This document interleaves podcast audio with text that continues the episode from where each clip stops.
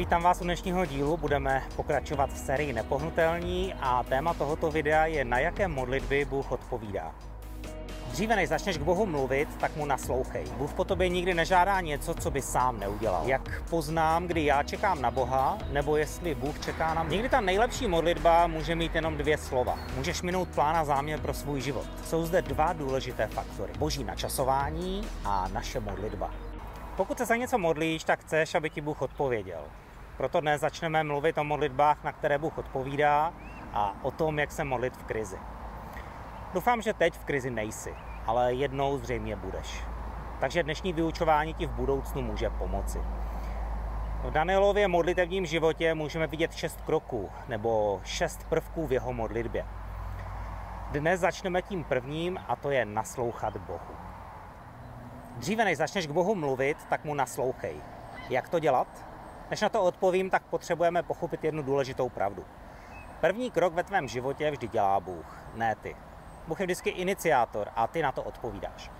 Bible říká, že my milujeme, protože On první miloval nás. My sloužíme Bohu, protože On první posloužil nám. Bůh dopředu věděl, že budeme mít problém. Poslal svého syna na kříž dříve, než jsme vůbec věděli, že nějaký problém máme. Dáváme, protože Bůh napřed dal nám. Vše, co máš, je dar od Boha. Vzduch, který dýcháš, život, který žiješ, mozek, kterým přemýšlíš, to všechno je dar od Boha pro tebe. Bůh po tobě nikdy nežádá něco, co by sám neudělal. Bůh začíná, my odpovídáme. A je to tak i s modlitbou. Důvod, proč se modlíme a proč k Bohu mluvíme, je ten, že On první mluvil k nám v Bibli. V Bibli je mnoho slov a zaslíbení, které nám Bůh dal. V modlitbě my bereme vážně jeho zaslíbení a vracíme je jemu. Tím, že Bibli čteme, nebo jestli ji pouštíme, tak Bohu nasloucháme. A my potřebujeme naslouchat, abychom věděli, za co a jak se modlit, kdy a kde se modlit a ostatní potřebné věci k modlitbě.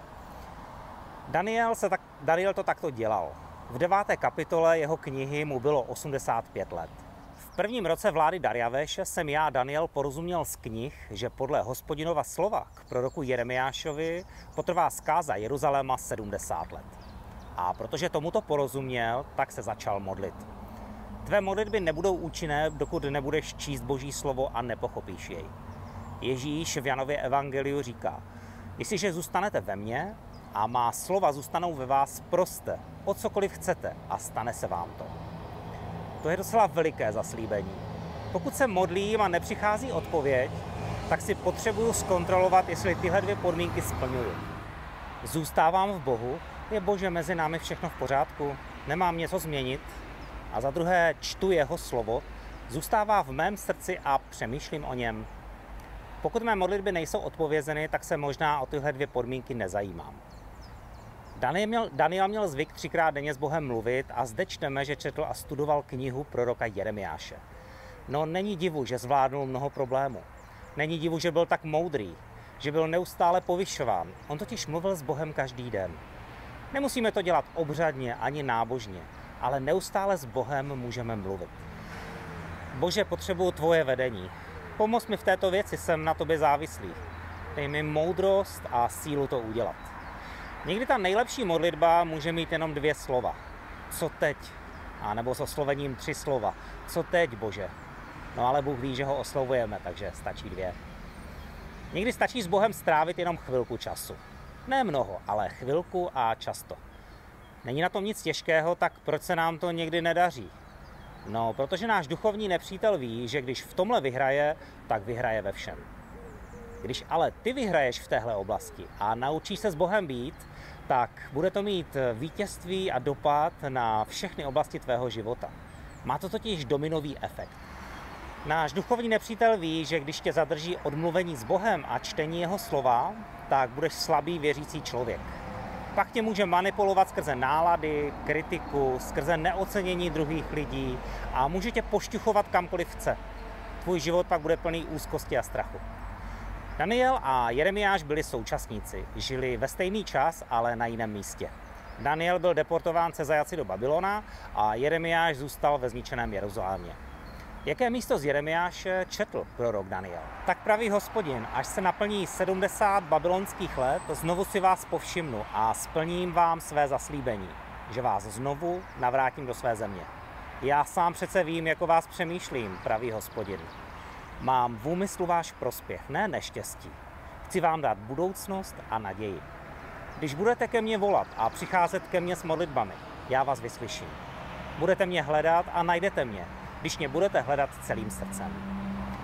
Bůh zde říká, že nás stvořil s určitým záměrem a plánem pro náš život.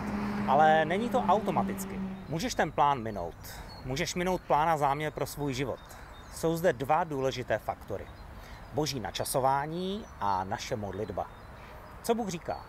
Mám plán pro tvůj život, ale je to časový plán. Neskrátím ho ani neprodloužím. Židům říkal, v Babyloně budete 70 let. To je můj plán a záměr.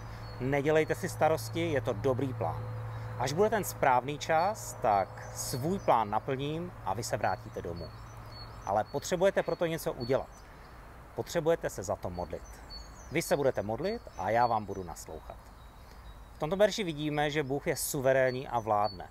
A my máme svůj díl zodpovědnosti, abychom v tom něco udělali. Praktický tip na závěr. Jak poznám, kdy já čekám na Boha, nebo jestli Bůh čeká na mě? To je dobrá otázka.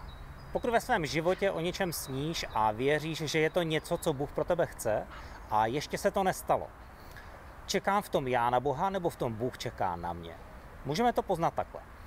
Pokud se za něco modlím a mezi mnou a Bohem nic není, když dělám to, co po mně Bůh chce a není hřích, který bych před ním schovával.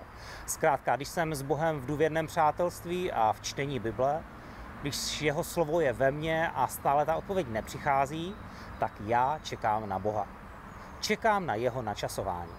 Bůh v tomto případě říká, já to udělám, ale ve svůj čas. Potřebuješ být jen trpělivý. Na druhou stranu, pokud Bůh má pro mě něco opravdu velkého v mém životě, ale já jsem ho o to nikdy nepožádal, nikdy jsem neprosil o pomoc a vedení v tom snu a plánu. A když věřím, že je od Boha, tak Bůh čeká, až se za to budu modlit.